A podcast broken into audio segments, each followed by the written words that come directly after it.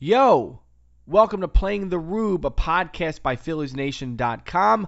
I am Tim Malcolm, the editorial director of that website, also the host of this podcast. What is this podcast? Playing the Rube is myself, Tim Malcolm, and Dan Walsh. We play Out of the Park Baseball 2018, an awesome simulation game that you play where you can go really deep as the general manager of any baseball team, both in the major leagues and across the world, or even in the minor leagues. Whatever you want to do, it is your game. We're playing as the 2009 Phillies, and our goal is to extend the Philadelphia Phillies window of contending far beyond 2011.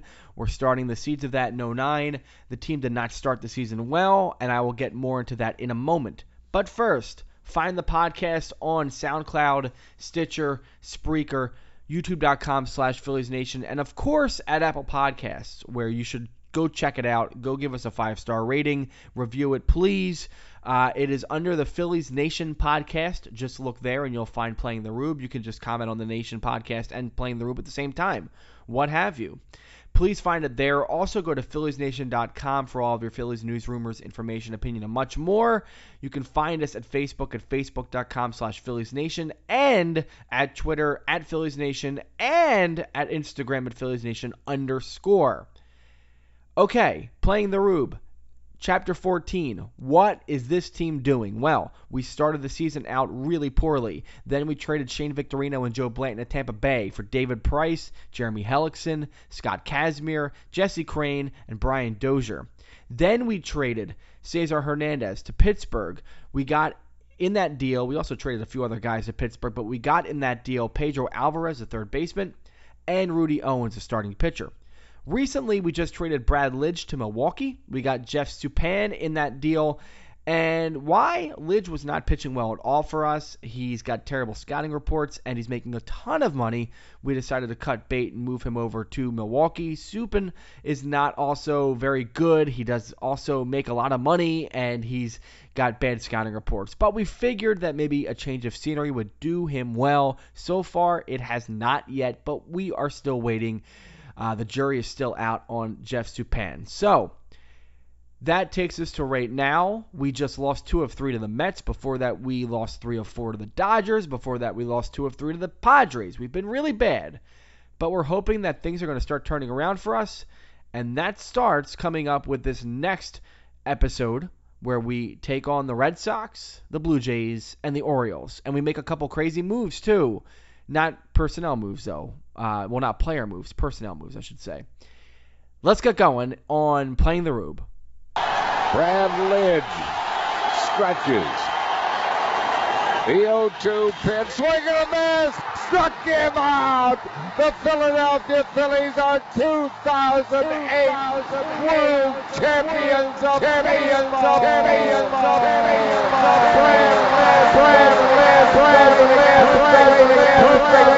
October 29th, 2008. Just days later, Ruben Amaro Jr. would be named general manager of the Philadelphia Phillies.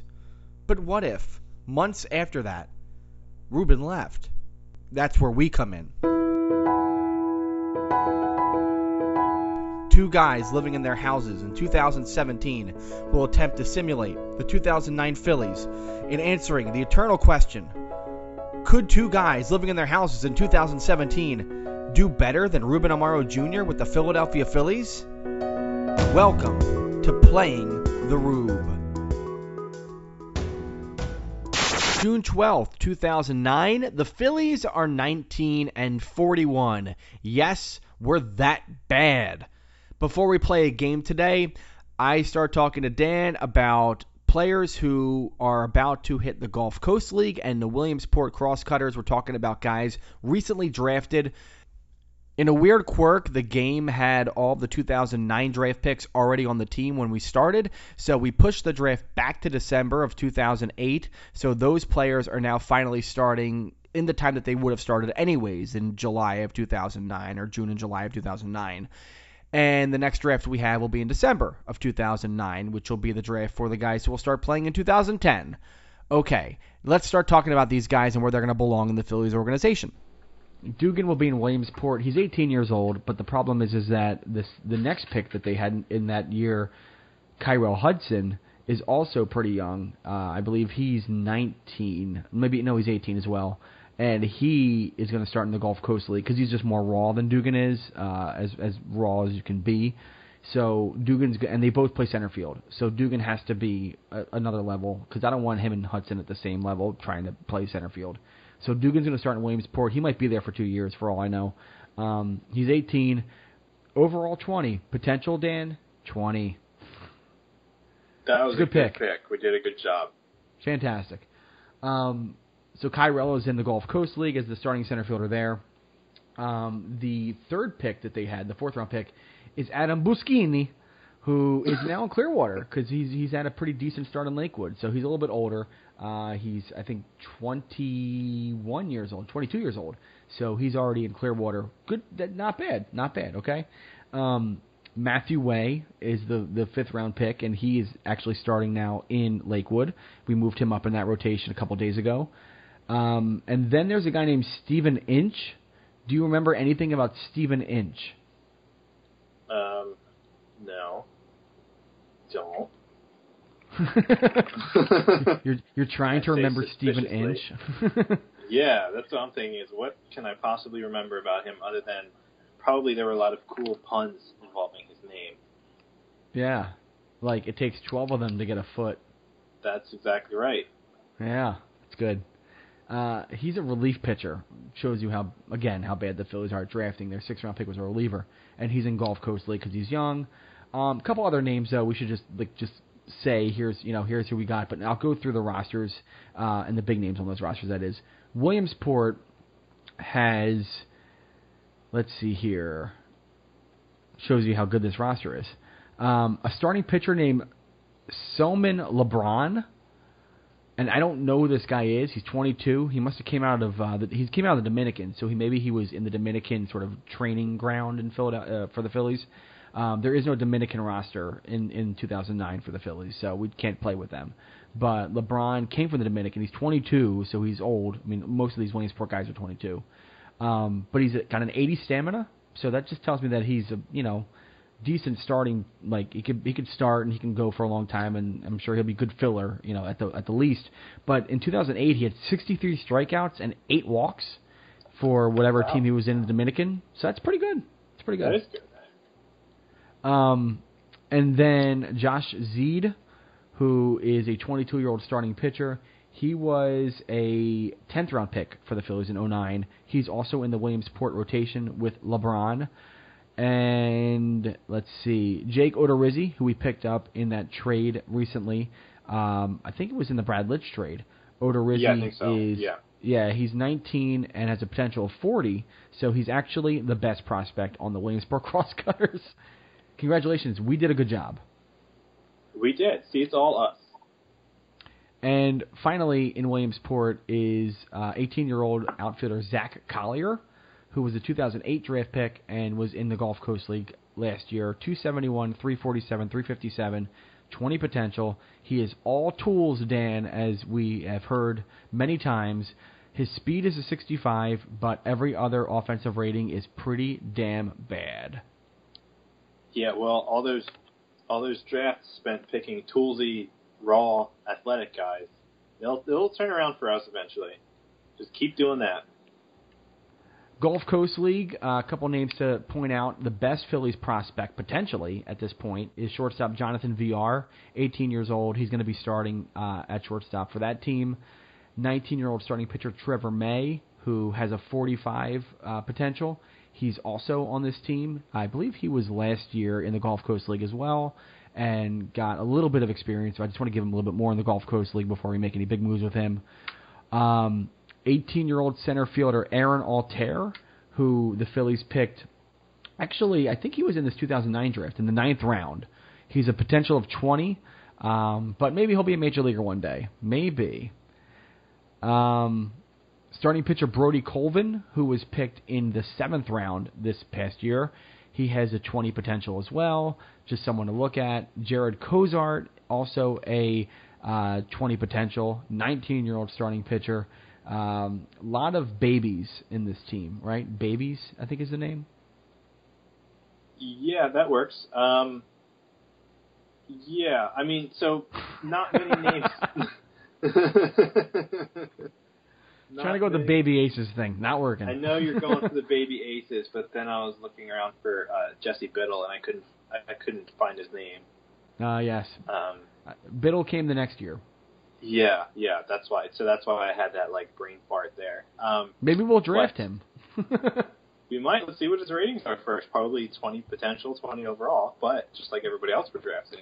But um, yeah, so not a ton of names to really keep track of as we go, but certainly Trevor May, Jonathan Villar, um, and Joe, Jake Odorizzi are guys that we'll be looking at closely. And and just real quick, finally, uh, Jason Knapp, uh, starting pitcher, who's got a 60, uh, 60 stuff already, which is pretty darn good. He's the only guy on the Gulf Coast roster with a green anything, so that's really interesting. Uh, uh, Jonathan Pettibone is on this roster. Domingo Santana, 16 years old, outfielder, is going to be on this team. We'll see how much time he gets this first year, but I don't. The thing about this is there's a big, it's a really big roster because there's so many guys that just need to get on this roster because some of them should be in the Dominican, but they're not. So a lot of these guys will just get very little time this year, which isn't a big deal.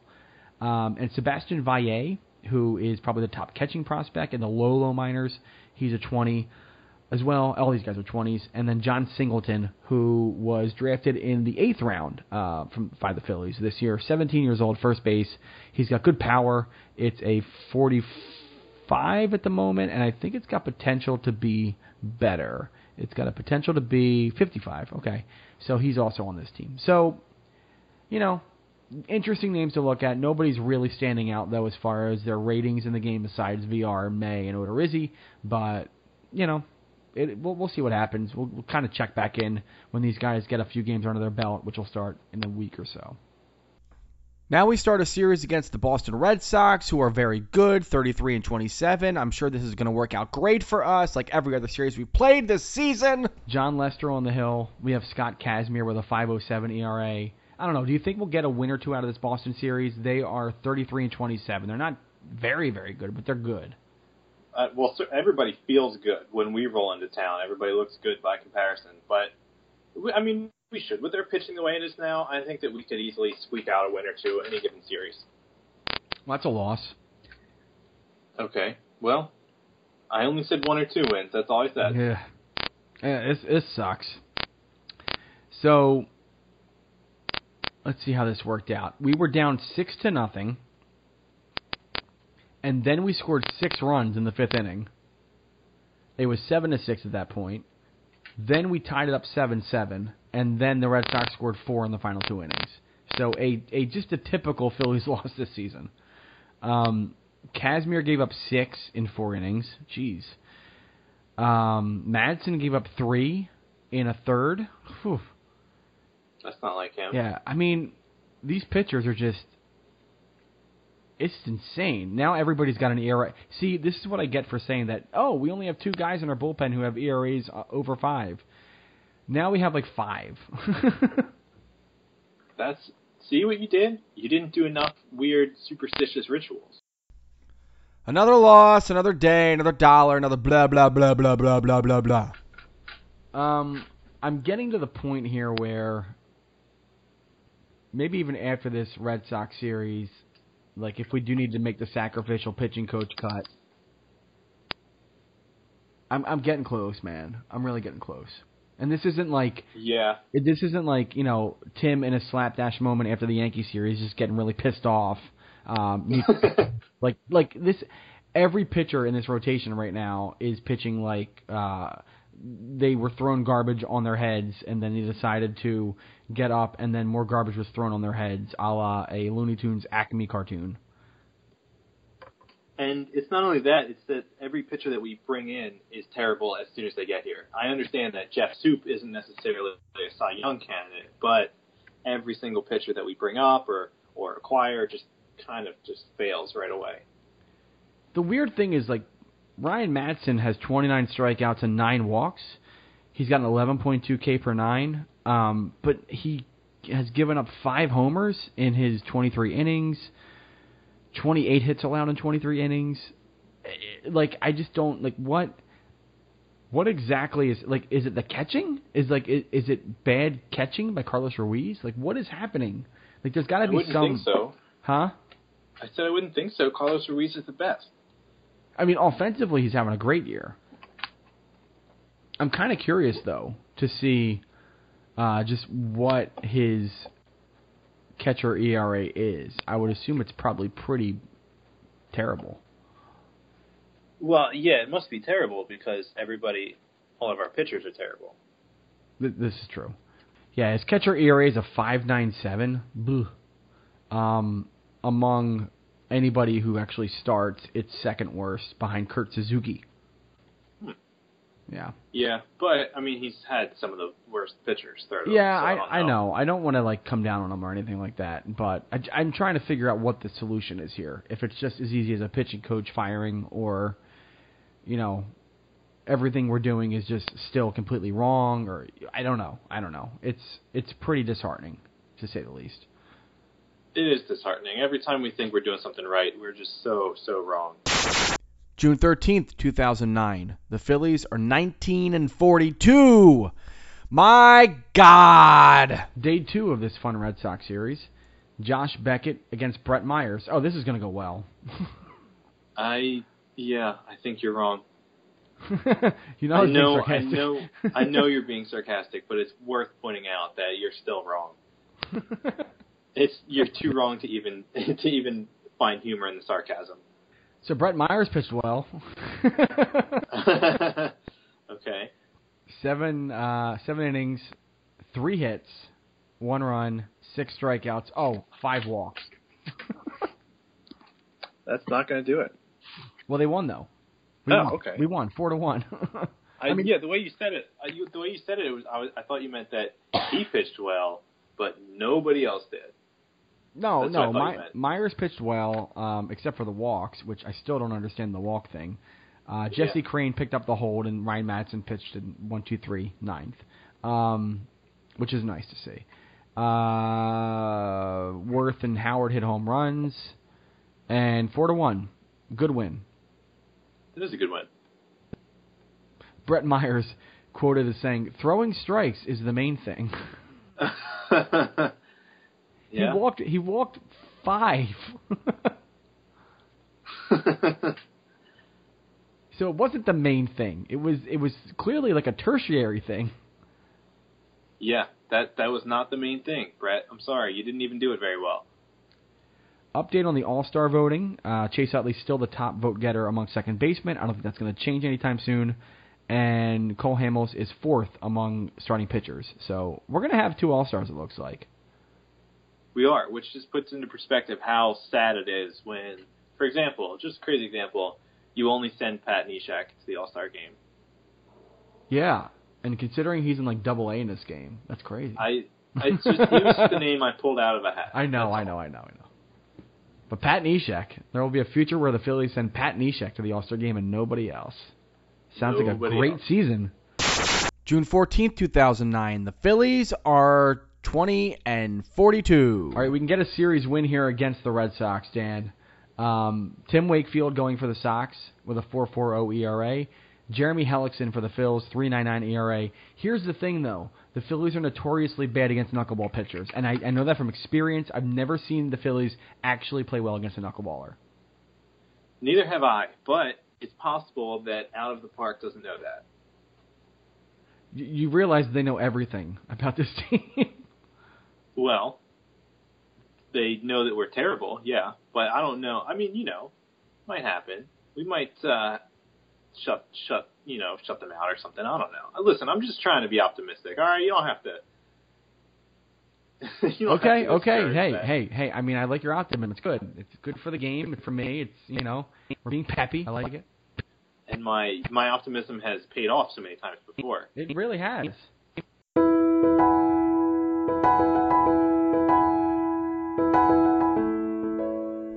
Can we win a series and against a good team at that?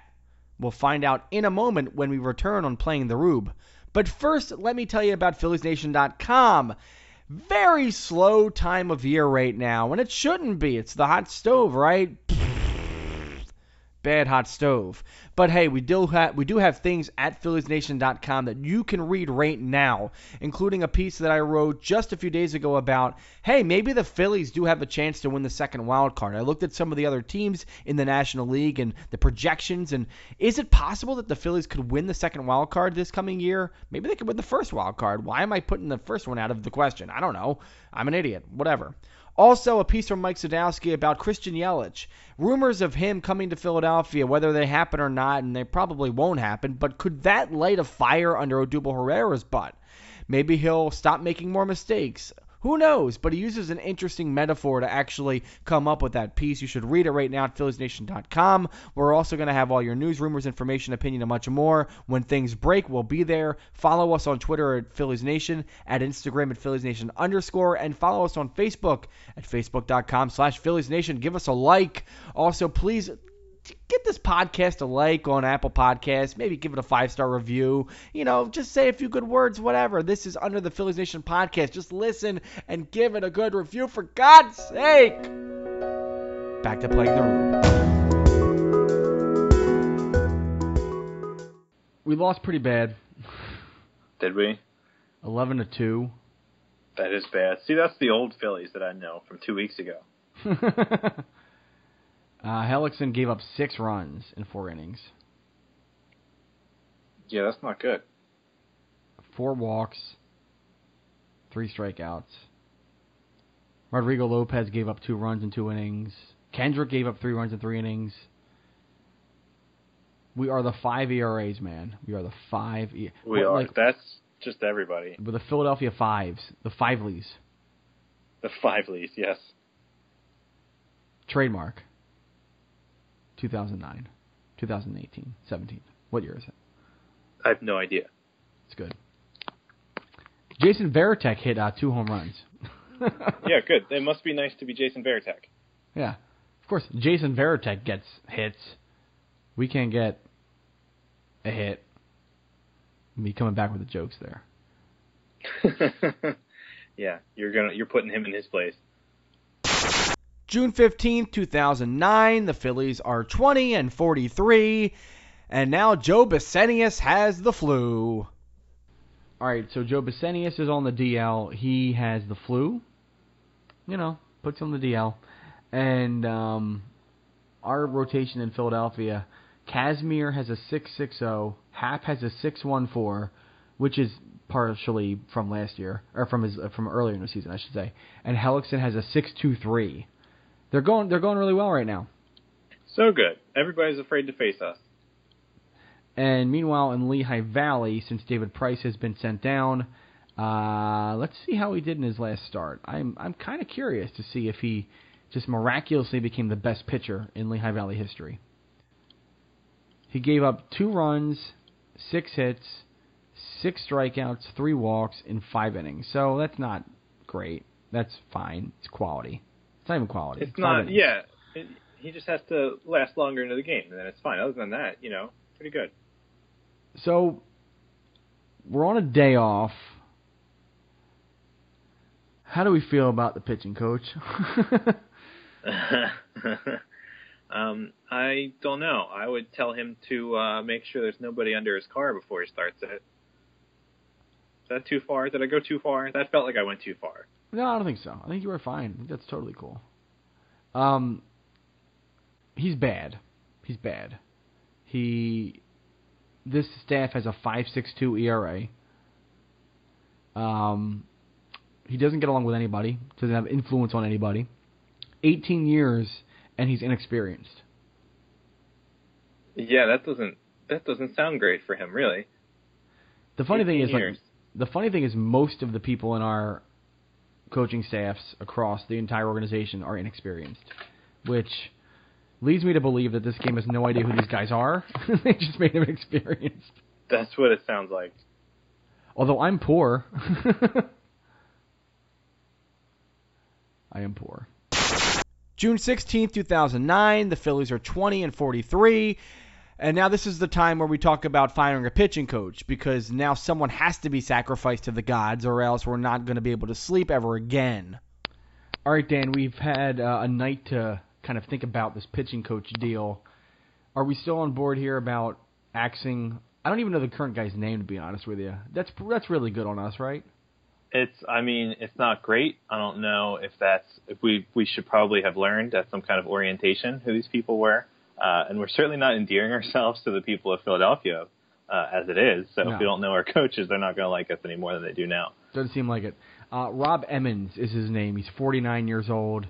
He is lightly regarded around the league and has not yet shown that he belongs in charge of a pro staff.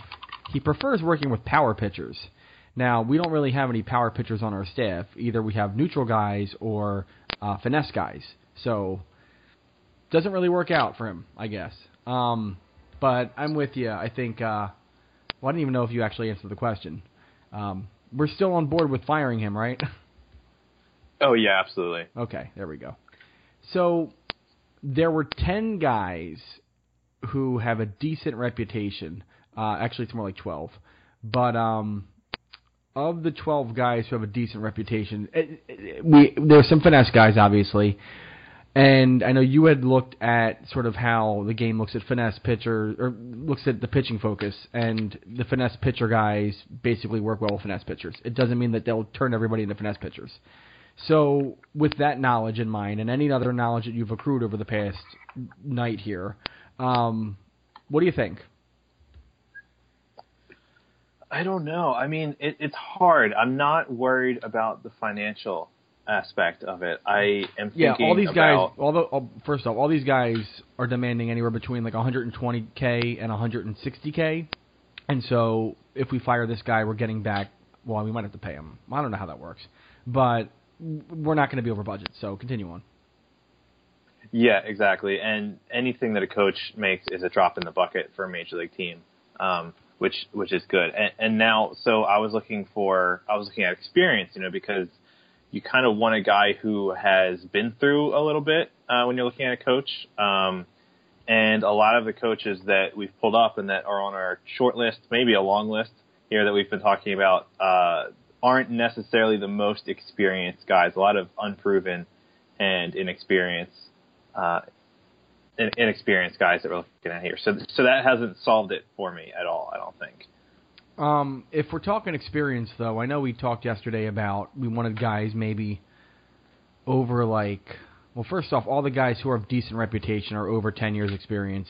But if we're really talking experience, we're looking at maybe 20 years as sort of a cutoff. And there's three guys who have at least 20 years of experience in this list, and that's Kirk McConnell, who's 56, uh, Tony Olivia uh, Olivella, Olivella, I should say, he's uh, 59, and Billy Porter, who's 58. He has 26 years experience, so he's basically been in the game for a long, long time. And of all the coaches that are available, it feels like Billy Porter is the big marquee name, I guess. Um, he is the most likely to become a head coach at this point or manager. What what what sport is this? Um, and uh, he's asking for the well. He's one of the guys asking for the most money. He's asking for one hundred and fifty thousand dollars. Yeah, and, and he his reputation is decent, um, which is a start. And uh, I see that that he likes youth. Um, so we know a few of the quirks about these guys, right? And Billy Porter's quirk, um, well, he has two quirks. One is emphasizing breaking ball command, and the other is that he likes youth. So obviously, a guy who likes working with youth will be important to us as we are slowly rebuilding a pitching staff, almost from I would say from the ground up, but really just from the Cole Hamels up. Yeah. And um, and so liking youth will be important because we need a guy who has that kind of patience and development focus. But also, really, from the Cole Hamels, I mean, he's part of that too. So, 2009, you know, we have guys who I think all these guys can throw a fastball, and I'll pull up the pitching staff real quick. Like all of our guys have pretty good fastballs on this team. Um, you know, Hellickson's throwing up to 97. Hamels throws up to 95. Myers, well, he might not be on the team soon, but he throws up to 94. Um, and then if you go down the list, like Price throws into the mid 90s, and Kazmir throws into the mid 90s. So, you know, I think fastball is something that we don't need to worry about too much. It is the breaking stuff. So if we look at their individual pitch ratings, which I think will give us a little bit of an idea of what we need to work on here, Hamels is a 65, Hellickson's a 65. Now Kazmir is only a 50, which is interesting. Um, and Happ is a 55. I didn't mention Happ before.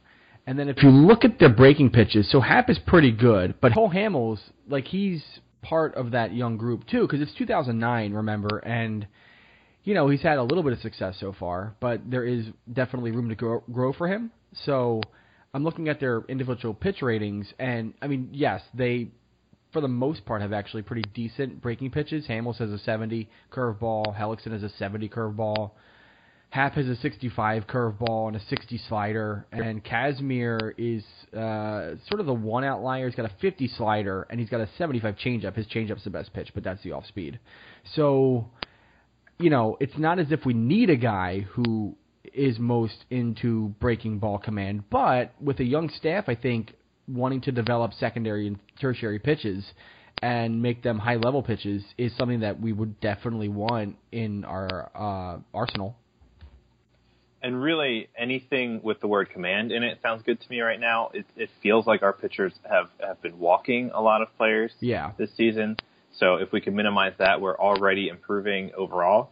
Um, I guess my only question about Porter is we know that he works well with finesse pitchers, but does he, will that be, you know, does that mean that he is disadvantaged working with everybody else or is he fine and this is just a specialty that he has? Yeah, I mean, it sounds like this guy will probably be well, the guy that we have right now, again, I forgot his name, Rob something, Emmons. Emmons. That's his name. I didn't look either. That's good. He um wasn't doing well at all for no reason. you know he, there was he's he's inexperienced, poor, whatever he is. He's not good. This guy is at least decent, and any of the guys we're looking at are decent. So they would at least, I think, give these guys a baseline of a four ERA and maybe like decent control, and just before we like finish the control conversation, you're right. That's something we definitely need. Happ has a 45 control. Kazmir has a 45 control. Uh, Hellickson has a 50 control. So and Price I think has like a 50 control as well. So these guys can definitely use a couple ticks up, and I think that's very sexy, something that we would want on our team for sure. Yeah, and to continue the comparison even between a newcomer and Rob Emmons, it's not like it can get worse. So even if, you know, his specialty obviously, like we said, is finesse, and even if he's not as great with the other types of pitcher, we can at least give him some kind of contract and at least give him a shot to see because it can't get any worse. So I don't want to just say it's Emmett or not. See, I don't want Emmett. I don't want to just say that it's Porter or bust here. But is there anybody in this list that you think maybe is worth uh, a look here? Um, well, you know, I, I it's hard to say. It it like I don't because like we said before, it's not like we're experts at knowing what to look for in a coach. It I guess some of the quirks are are differentiators right now. Um, because these guys are relatively speaking the same tier of pitching coach, and the financial differences aren't that great. Um, but the quirks are interesting. Makes pitchers work on walk rates and likes youth. That's a quirk for one of them. That's Nate Haskell. Another one um, makes pitchers refine their deliveries, uh, which is interesting. And you wonder if that would lead to more consistent outings, you know, being able to reproduce success more often. And then uh, there's another guy whose quirk means to me that we should that he's not necessarily what we need, which is that he likes veterans. We're not trying to build around veterans right now, so yeah. so that quirk wouldn't really add anything to our particular club. Yeah, and there's a couple other guys too that are off this list that are just worth talking about for a second. Um, there's a guy named Mark Foose who is a decent reputation, uh, but he's a focus on ground ballers, and um, he's he, he teaches people how to throw the splitter and the sinker, which I guess could be interesting for our team. But we already have guys who have really good refined pitches. They just need work on them. So I don't know if we need a guy who comes in and teaches guys a completely new pitch or two. Um, then there's another guy named Jeff James. Uh, oh no, he's on the list. Excuse me. Um, let me see here. There's a guy named Josh Hart who's 44 years old. Now his thing is power pitcher, pitchers, pitchers, power pitchers, but he encourages pitchers to make generous use of the fastball, which is only interesting to me because these guys all have good fastballs on our team already. So maybe he can make these guys all just superb power pitchers. But I don't know if we want that in Citizens Bank Park.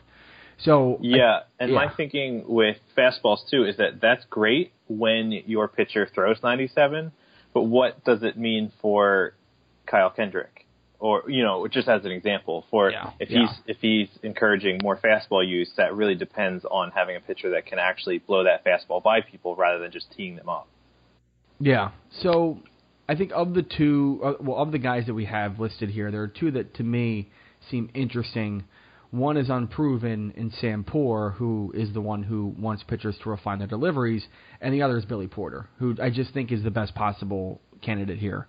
Um, so what do you think? I, I'm kind of on the side of bringing Billy Porter in for an interview, and and as long as he hasn't killed somebody in the past, we can offer him the position.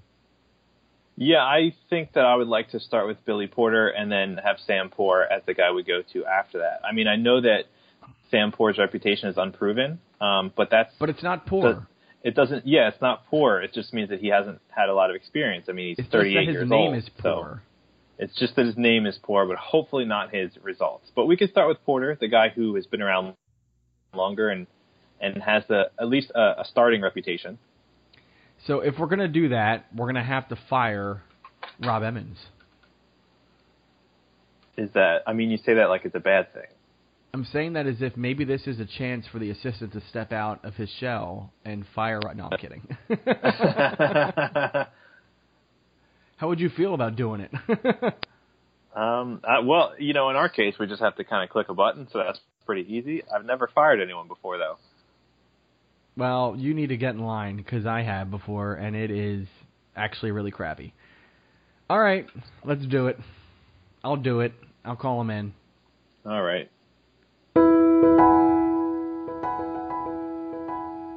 All right, so it it didn't go terribly. Uh, he knew that it was kind of in best interest. His contract was up after this year, so he had a feeling that this was probably the end anyways, especially the way that they were playing. And he did say though that he felt that the problems in this team were much larger than him.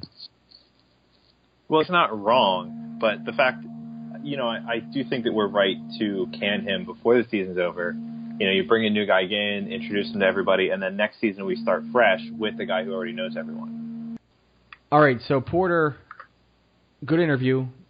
Had a lot of good things to say. Thought we were at least in the right direction with our young rotation. Thought there was a lot of potential and that he could do a lot of good things with them. He, um, I, I asked him, you know, I said, you know, what what do you think as far as an offer? What would be a good I, uh, sense of what you'd want? And he wants a three-year contract for two hundred thousand a season. So more than his original demand, I guess, because we have a, a cellar tax that we have to pay because we are in the cellar. Yeah, I mean, I think he's also trying to really get a good offer from us, and I think we can lowball him a little bit. It's not like this is Colby Lewis, you know, whose entire life is on the line here. This guy's been kind of hanging out in free agency for a little while, so I think we can lowball him. Would you rather lowball him in salary or in total years? Salary. Okay. I mean, well, what do you think? Because maybe we maybe we do like. I mean, you just said that it'd be nice to have him in the next year. You know, where he's working with the young guys. I mean, we have young pitchers here. I feel like we'd like mm-hmm. to have a, a pitching coach working with them who is kind of not growing with them, but knows them from that sort of beginning point. Yeah, so that his role becomes more in actual development over time rather than just, you know, it's your turn to throw a bullpen today. And before Charlie Manuel, I just want to see how much time he has on his contract. Three years left on his contract. So I think having Billy Porter in there until 2011 is probably the right move, I think. Yeah, and then if we, you know, if if something happens and we need to change, you know, have clean house and have some new coaches, then we can do that. But it also gives them a chance to work together and and kind of form a, a coaching chemistry of a different kind. All right, what do you think about three years? His original offer, 150k per year. I think that's fair. More than what I make. Well, yeah, that makes two of us. I mean, as GM of this team, it's more than what I make. well, I'm just a volunteer, so you got me beat. All right, the offer has been made, and we will see what Billy Porter has to say about that. Meanwhile, we're playing the Blue Jays this week. The Blue Jays are old rivals. How are they Woohoo. doing this year? They're 31 and 35, so they are better than us, but they're not very terribly good. I knew they were better than us. You didn't have to tell me that part. So this game we have Jay Happ on the hill against Scott Richmond, who has a 5.54 ERA. So a winnable game for us. Happ has a 6.14 ERA, so a winnable game for the Blue Jays. Um, let's just do it. Let's see what Let's happens. just jump right in. Yeah. All right, we got a win, my friend. A win. All right. Five- have to. Happ played uh, six innings, four runs, eight strikeouts, three walks. Not terrible. Not great. Not terrible. No, not great, but okay. And we actually won with a late rally. We scored two runs in the ninth inning to win the game. so we can't win a game just like straight up. No, we're never gonna have a game where we like come out and score two runs in the first and then attack on later and then and then it's just like a nice clean comfortable win. We don't do that in Philadelphia. Werth went three for four with a home run. Rollins went three for five. He's hitting. He had also had a home run. He had, he's hitting 267 right now, so that's cool. Um, So that's not bad for Rollins, really. He was never a high average guy. He was more, you know, did a little bit of everything. yeah, yeah. Rollins has six homers on the year, and we're in June 16th. So, uh, and Park and Madson finished off the game. So, at least uh, we have like sort of a working back of the back end of the bullpen now. Thank God. Yeah, we. It doesn't always feel like it, but I, I do think that we have solved a number of problems this season. Maybe it was too little, too late, but um, we're still looking to next year, which is good. June 17th, 2009. The Phillies are 21 and 43. Ha ha! Take that, suckers. Okay, we got some news this morning from Reading. Javis Diaz, outfielder, has a sprained ankle and will be out five to six weeks. Diaz was hitting 257, 307, 356. He's a 24 year old outfielder in Reading. Safe to say he's not major league potential quality, uh, and he was more sort of a backup outfielder in the Reading lineup. So not a big loss there.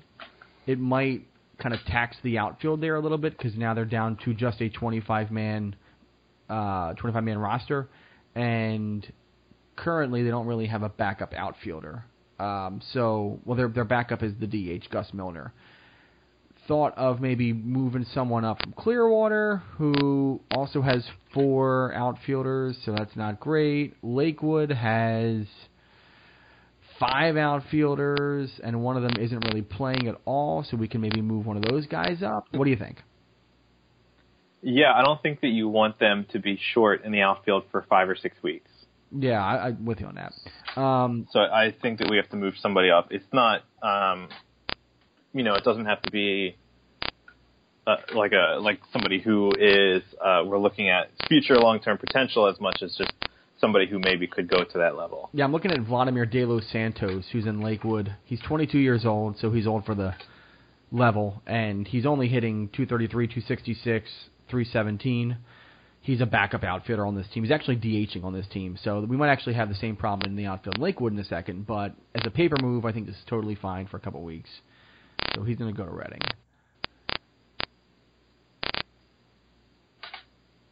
And now he went from unhappy to normal because he went to Reading. Good for you. That's all it takes sometimes. Nice little trip to Reading. And still, the outfield in uh, Lakewood is okay, which is nice because uh, they just moved Travis Mater, who was playing backup third base, to DH, which is actually the better move for them anyway. So, good all around there. We are so good at our jobs.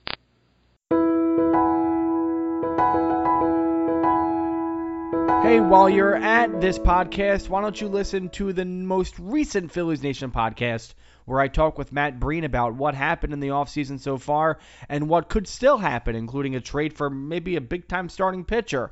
That and more on the Phillies Nation podcast this week. Also, shameless plug for me. You can read more of my writing across the internet, including a recent piece that I had at the Hardball Times. Go check it out at uh, thehardballtimes.com. You can get it through Fangraphs as well.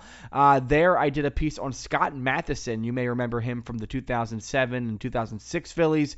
He's He's also part of this podcast right now. He's part of our organization. How funny is that? But I talked with Scott Mathieson about his new career, which is as a great relief pitcher over in Japan. You should check out that uh, story right now. It's really cool. He uh, talked a lot about what it means to have success in his later years in his professional career. So check that out again at the Hardball Times.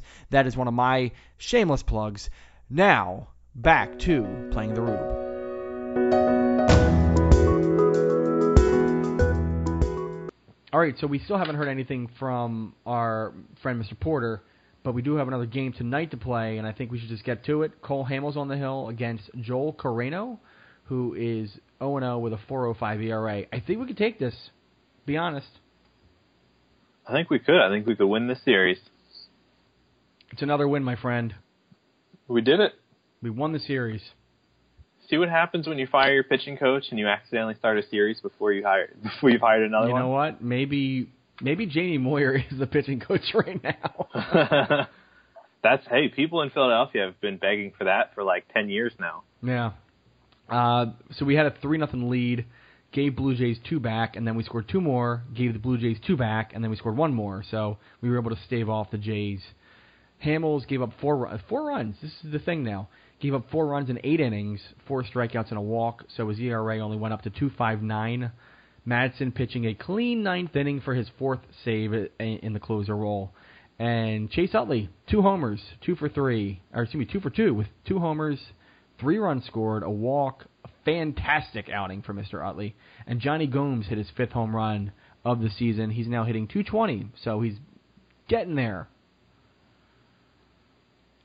Yeah, he's a step above embarrassing now, which is good. Uh, I'd like to see a little more out of him. Uh, you know, I mean, we did trade Paul Bako for him, so, so I keep bringing that up just because no matter how bad he is, it's better than having Paul Bako just sit in AAA and do nothing for us.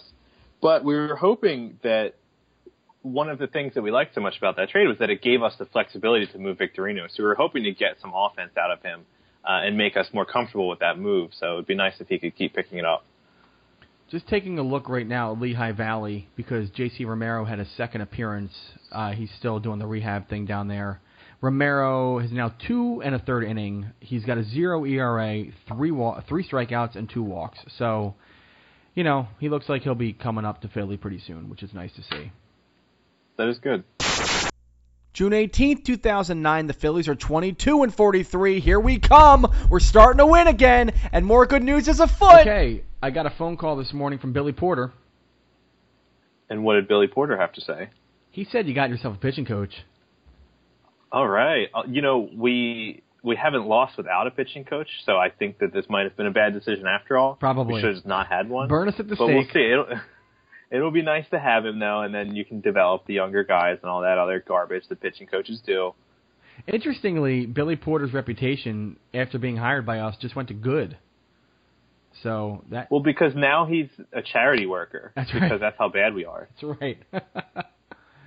All right, final game of the Toronto series. Can we get a sweep? Brett Cecil on the hill for the Blue Jays, 3.80 ERA. And look, with the new pitching coach, maybe Scott Kazmir is going to have a little fire lit under his butt. He's got a 5.56 ERA, but maybe it's time it goes down. Didn't go down. Did not go down. Did- okay. Didn't go down. And in fact, he's also hurt.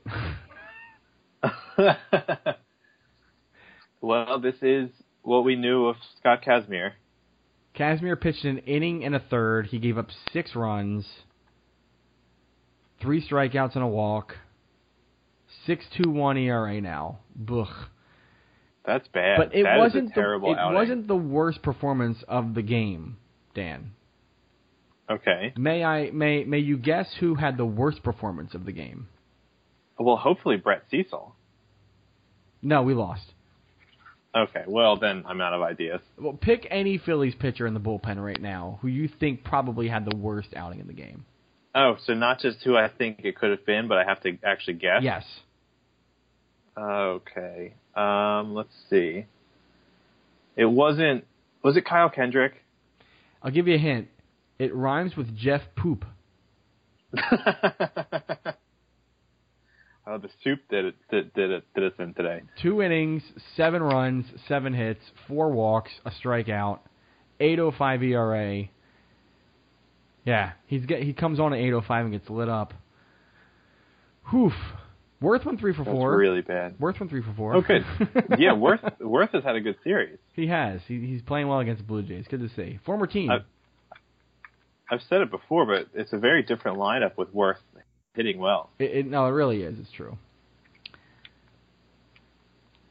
I uh, got a call from Ryan Madson, by the way, uh, after the game. Yeah. He is not happy. Well, In fact, he, can said he is get in he- line. He is terribly unhappy. well, that's putting it mildly. I think. He wants to be traded. I bet he does. Do you want to trade him? Uh, I don't know if I want to trade him or not. Yeah, I think if we're trading him now, it's sort of low value because his ERA is a little high still, which isn't everything, but it's something. And he's getting paid a decent amount right now. Yeah, I mean, we could, if we could get something back and clear salary, it would be nice. But it seems unlikely that we'd be able to do both, especially if uh, he's not at peak performance. I mean, I should say it's a four it's four million dollars a year, but it's through 2011, so it's a long contract for a reliever. He has a 4.78 ERA. It's a little misleading. The FIP's a little better than that. Uh, he's got a 10.3 K per nine, but a 3.1 walk per nine, which I guess is kind of in career norm range, but could be better. So, and he's only a 50 overall, 75 potential, which is kind of funny. I didn't realize he was that bad. Maybe it's Yeah, as a closer. Maybe it's as a closer. It might be specific to him as a closer, yeah. Because I think that he was better when we just had him in uh, in middle relief. Well, he's still a 50 as a reliever. So, Right. huh, interesting. I mean, it's something to think about when we get closer to the deadline, I guess. Yeah, it is, and that's something that in the coming weeks we'll have to look at more closely. Is which of these guys we are considering moving? Something to think about. Something to think about. I hate having something to think about.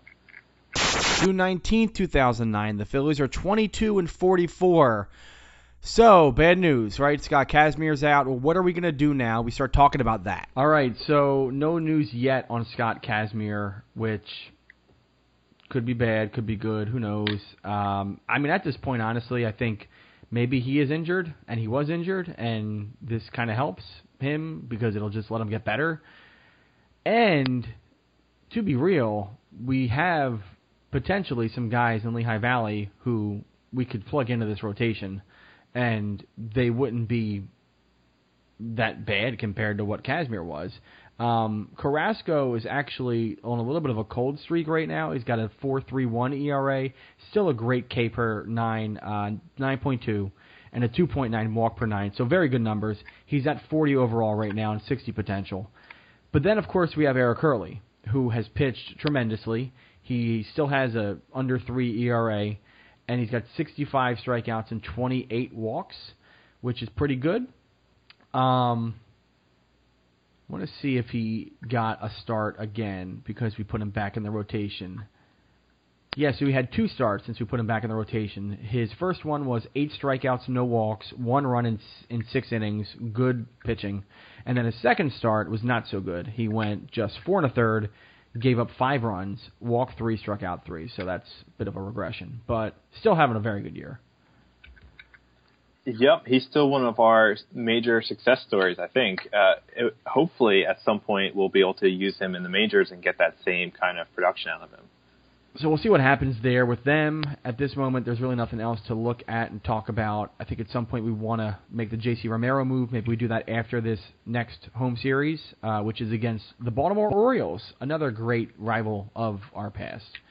Um, Brett Myers is going up against Justin Germano, who had they have identical ERAs at 4.93. Myers keeps going up against really bad pitchers, and he always comes out in the bad end of them. Yeah, not bad enough is what I'm going to say. Seven to five win. So the offense is really coming alive, which is nice because that's what we, you know, the if you think back to the 08 and 09 Phillies, it was kind of all offense all the time, and then sometimes Cole Hamels would pitch, and then eventually Cliff Lee also. But it's so it's nice to be able to, you know, if our pitching is a weakness, to be able to score runs anyway. Jimmy Rollins is on a ridiculous streak right now. He's four for five in this game. He had a double and a home run. Greg Dobbs hit a home run. Pedro Alvarez hit a home run, which is good to see because he's been having some troubles since being acquired. Uh, he was pinch hitting tonight too. Dobbs was starting at third. Um, Myers actually pitched well. Seven innings, three runs, walked five, which again the walks are too much. Three strikeouts, but he did get deep into the game. Uh, it was actually Chan Ho Park in the ninth inning, kind of coming in with a big lead that gave up a couple runs, and then Madson closed it out with a straight up inning of good pitching. So good win, good win for us. With where we are, I think that any win is a good win, and I don't care how it comes. I'm not. I'm not going to complain. Twenty three and forty four. You know what? Yeah. All right, so I just got a knock on the door from our team trainer, um, Brian Tracta, and it's not looking good for Scott Kazmir, man. no. He's got a bone spur in the elbow, I should say. He's So out for uh, he's out for at least two months, Okay. Yeah, that's pretty bad. which which That's means most of the rest of the year. yeah, which means we're basically putting him on sort of, you know, watch, and if he comes back by the end of the year, maybe we give him a couple starts or kind of pitch him very, you know, cautiously. But that's kind of it for Scott Kazmir this year, which kind of sucks. Yeah, that's a shame. But fortunately, it can, it comes after we have the pitching depth that we just talked about. And, you know, we talked about Carrasco and Hurley. We didn't even mention David Price, who's still down there trying to kind of get himself back on track. So at least we have options to replace him. That's true. I I don't. Th- I mean, I'll look at his numbers to see what he's been doing in Lehigh Valley, but I'm necessarily not in the place where I want to move him up just yet. I think he needs to have a little bit more time down there before we. He could even wait until after the trade deadline or September. Honestly, Yeah, we don't. We value him too much to keep just pulling him back and forth between Lehigh Valley and Philly. It's just he's just a name that's worth mentioning so that we can kind of keep track of who's actually down there. his first start in the International League, he went five innings, gave up two runs, six strikeouts, three walks, so a quality start. And then his second start was six innings, three runs, six strikeouts, five walks. So another quality start, but the walks are just too much still. Um, I'm almost like, should we tr- should we get rid of our pitching coach in Lehigh Valley? I don't know. I mean, maybe did you keep Sam Poor's number? I did. I mean, we could give him, we can give him. I mean, he's not. He didn't want that much money. That's true. He only his his starting offer is is uh, thirty eight grand, which is not. It's that's like nothing to a baseball team. True. That's true. Our pitching coach in Lehigh Valley is Ben Cobal, who has a poor reputation, FYI. He, I mean, the team ERA is 5.11, which isn't very good. And relationship-wise, he doesn't really have good relationships with anybody, even though he's supposed to have good relationships with young players. Um, he signed through this year, so I'm fine with bringing in some. I'm I'm I'm fine with the with poor, honestly. Yeah, it sounds like we would need a different coach next season anyway if we weren't going to extend him, which I don't know if we necessarily would want to extend him. So why don't we see what Sam Poor wants to do? Well, let me talk to uh, our boys in Lehigh Valley and have them bring Ben Cobal in for a little talk. See, you love firing people now. You said that you don't like it, but you I love it. said our boys in Lehigh Valley. I'm not doing it. All right. June 20th, 2009, the Phillies are 23 and 44. Here's where we start comparing Carlos Carrasco and Eric Hurley. These are the great discussions that we have in this room that we share, myself and Dan. It's really, really gripping stuff. So I'm uh, just got off the phone with Sam Poor, who was interested. He would only need 14K for one season. Really? I would like to bring him in at least, uh, bring him in for at least two. Yeah, I think it's I think it's right to to give him more than one. That's so little money. Yeah, and I'd almost lowball him, but I feel like 14k is not enough to live on. Yeah, I feel I almost feel like do you want more money? Like are you sure? Remember, this is a game. I know, I know, I know. I don't want to launch off onto some like socialist. We don't need to get. Marxist right now. Right, I'll try not to. Let me Um, offer him 14k for. Two, how about that? Just stick with what he wants. Yeah. Because if you lowball him, it's at max a difference of what two thousand dollars. Yeah, that's not fair. And that's yeah, that's nothing. Meanwhile, Scott Kazmir is on the 60-day DL. I just moved him there because there's no point in putting him on the 15-day. Um, who do we want to bring up? Eric Hurley, Carlos Carrasco. I don't want to bring up David Price. Rudy Owens has pitched okay, but he's only 21 in, in AAA, so I don't think he's the guy. What do you think? Well, I don't know. You know, who's I'll put it this way: they both have good numbers, but whose numbers do you believe more? I mean, I believe Carrasco's numbers more. He's a 40 overall and a 60 potential. The how about we do this? Why don't we compare him with Eric Hurley? So I believe more, I guess, in Carrasco simply because he's a 40 overall. He's a 60 potential. He's more proven. He has 86 strikeouts to 28 walks in 86 innings. So he's averaging a strikeout an inning, basically. Um, there's any indicators that I mean his his FIP this year is a 4.44. I thought it was lower than that. So maybe he does need a little more time. Um, he started the year a house of fire, but he's sort of cooled down. Um, you know, his April ERA, well, let's see, his April ERA was 3.62. His May ERA was 3.72, and now he's 5.48 in June. So I feel like we're bringing him in on a cold spot. I don't think it's the right time to do that. Yeah, it doesn't seem like the timing is right. How has Hurley's splits been and everything month to month? Hurley in April was a 205. May was a 240. Junie's a 525. Um, so they're both cold at the same time. That is very convenient. Yeah. But remember that Hurley was brought into the bullpen and then taken out of the bullpen very quickly. Um, so that's part of the problem there. As a reliever, he has a 5.40 ERA, so that June ERA is mostly that relief ERA. Okay, yes, that's what it was. And the other side of it too is that I think that his development is less important to us than Carrasco's. Not that it's not important at all, but just that Carrasco has more upside, so you want to be more careful with him. Yeah, I think when we pull the trigger on Carrasco, I feel like that's when Carrasco's here, right? Whereas, I mean, look, whoever we bring in now will probably get a really good shot because Kazmir's going to be out for probably the rest of the year or at least close to it. And then Brett Myers, we might move at the deadline potentially.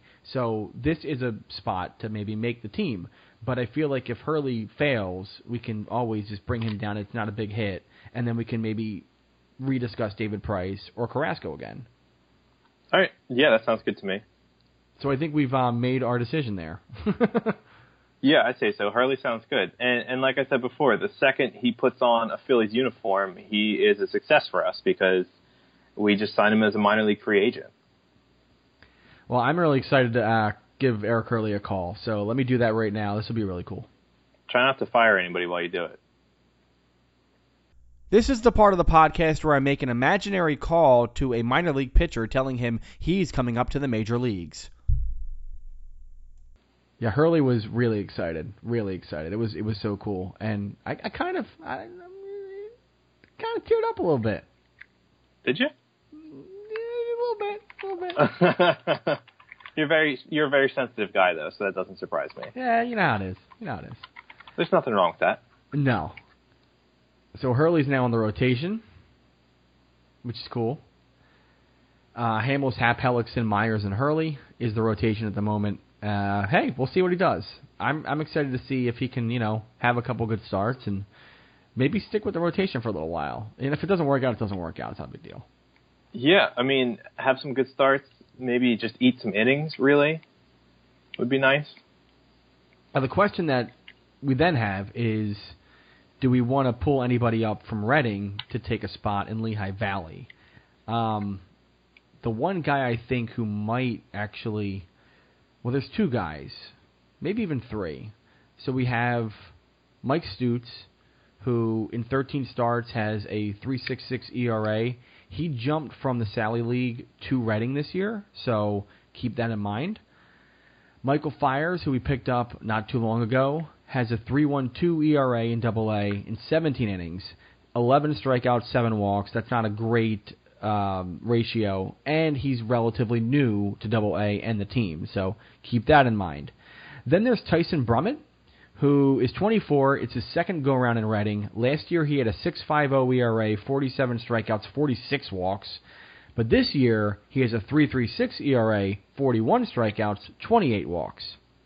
I, I, I'm kind of on the Brummett train here just because he's showing it right now and he's 24, and I feel like he deserves it. Yeah, and it sounds like he figured something out at Reading, and now it's time to see if he can figure something out at uh, Lehigh Valley also. We can say that he is reaching Brummett Summit. Can we say that? No. No? Okay. All right. That's Only I can make the puns there, man. All right. Nah, maybe we'll go with it. We'll see. Funny enough, Brummett was unhappy when we moved him up to Lehigh Valley. He was unhappy. I don't know. Maybe he really he had a girlfriend. Maybe he had a girlfriend in Reading. It could, yeah, it could be. I mean, it's not that far from the Lehigh Valley to Reading. I think he could bring her along. Eh, Yeah. You could, you could, you know, eh, you know, a little bit, a little bit of that. Um, now, as far as Clearwater is concerned, I don't think there's anybody yet in Clearwater. The only name that I would potentially entertain is Vance Worley, who he's 21. He's been in Clearwater for 63 innings. He has a 4.83 ERA, but 45 strikeouts and 19 walks. I could maybe put him there, but I don't feel like it's a necessary move. No, I mean maybe we could come back to him later. The, as I've said before, ERA in the minors isn't as much of an indicator as it is in the majors, but um, he is uh, one of our few legit pitching prospects at the lower levels. So it, it'll be nice if we could get him to kind of fully realize that potential. All right, so in Reading instead, Edgar Garcia is going back to the rotation. Uh, he started the year in the rotation and didn't fare too well, and then was moved to the bullpen, and now he's going back. His stuff is relatively marginal, but who knows? Maybe he can find another gear here in his second go round in the rotation there. So we'll see. All right, but I think we're where we need to be now with the pitching, and now Jeremy Hellickson is on the hill to face Brian Matthews and the Baltimore Orioles. Can we win another series, Dan? I think it's a possibility. That's measured optimism, if you want to know what to call it. Measured is good. I like measured. Measured is good. We won another series. All right. It's a whole new Phillies. A new fantastic point of view. No one to tell us no, or where to go, or say, Dan, we're only dreaming. All right. That's that's we're gonna have to pay some kind of royalties or licensing fees soon if you're not careful. Hellickson, Hellickson had a good game. Seven innings, two hits, no runs, three walks, still the walks, four strikeouts. We won the game two to one. Uh, Jack Taschner actually came in and tried to. Uh, oh, here's what happened in the game. Excuse me, I, I buried the lead, lead here. It was a one nothing lead for us, and then Baltimore scored a run in the ninth inning against Jack Taschner, which is weird because I don't know why we had Jack Taschner in in the ninth inning of a game. Maybe Madson was tired. Um, yeah, it might have been an off day for him. possible. We can go with that. And then our man Ryan Howard hit a walk off.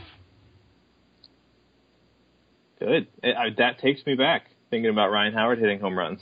He's hitting 257. He's got 16 home runs on the season, which I would have to assume is close to the league lead in that category. And according to my statistics, it's not.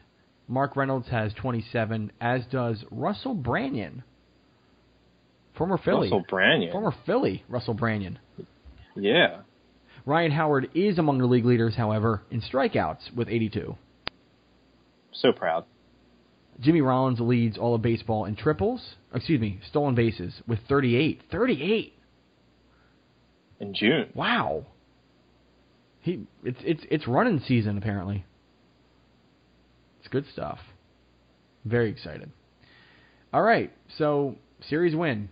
I'm feeling extremely happy about where we're going right now, honestly. And uh, the All All Star uh, voting is is back in. And guess what?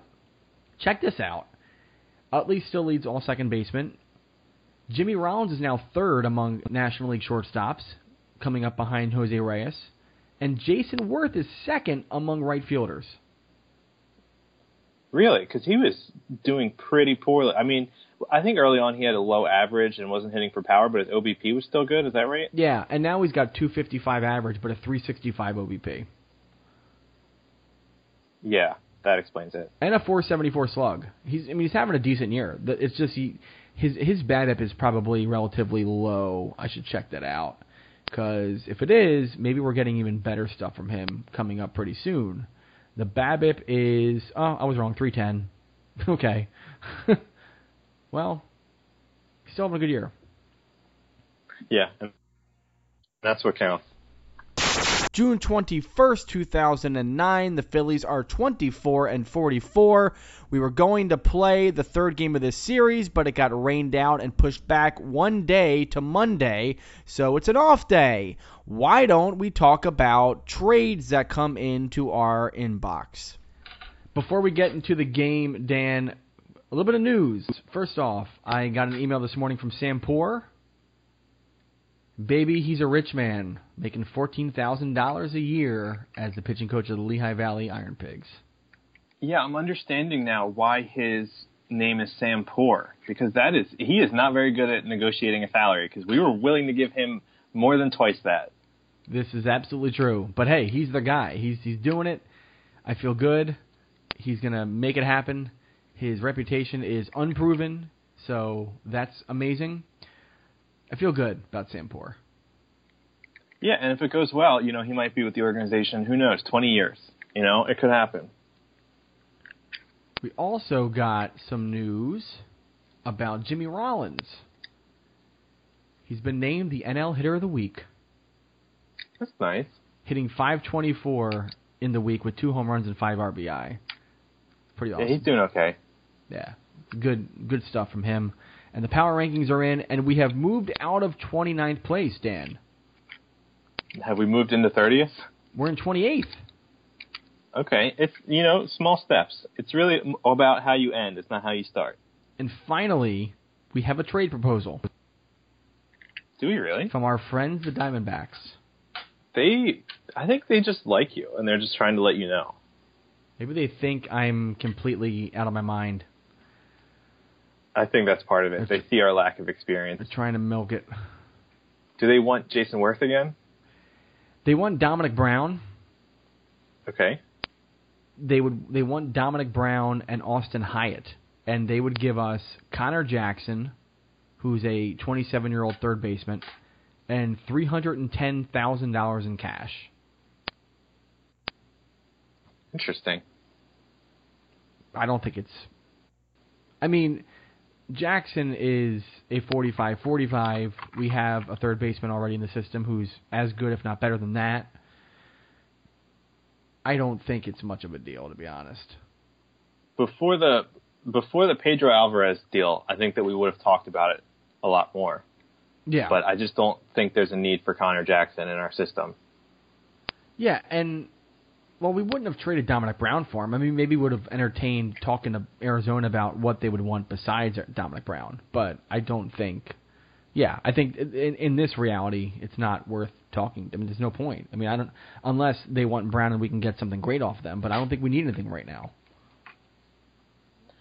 No, I don't. I don't think so either. It's certainly not. You know, what we've found ourselves doing a lot is combing through people's systems and proposing trades that they didn't want to make anyway. But no, I think I think I think that you're right. All right, so I'm going to call them and say no. You're crazy. June 22nd, 2009, the Phillies are 24 and 44. Final game of the Orioles series coming up, and let's try to get a sweep. It was a 3 to 1 loss, so it's not as if it was Happ's fault. He gave up three runs, so maybe it was. Nine strikeouts, three walks. Still, the walks are too high for these guys. Four hits, uh, six and two thirds. Jeff Soup actually pitched well, and Ryan Madson finished it off and pitched fine. Um, the offense didn't really do much at all. Utley hit a double, Rollins hit a double, and that's it. So, kind of a nothing game. I think we were pissed off about the rain out and just decided to throw in the towel on this one. Yeah, they just want to get out of town on to the next series. That's okay. I get it. It's not like we're winning anything this year. That's for sure. I mean, at this point, I was thinking about this the other day. at a certain point, you and I have to wonder if we're going to lose our jobs. Playing the Rube is a Phillies Nation production. You can find it at the Phillies Nation podcast on Apple Podcasts, plus SoundCloud, Stitcher, Spreaker, and YouTube.com slash Phillies Nation. Thanks to Brian Michael, the executive producer, the guy who runs PhilliesNation.com. Thanks to Dan Walsh for always doing this with me. And thanks to BenSound.com for the music. We will see you next time. Chapter 15 will come up hopefully in the next two weeks. Playing the Rube. See you later.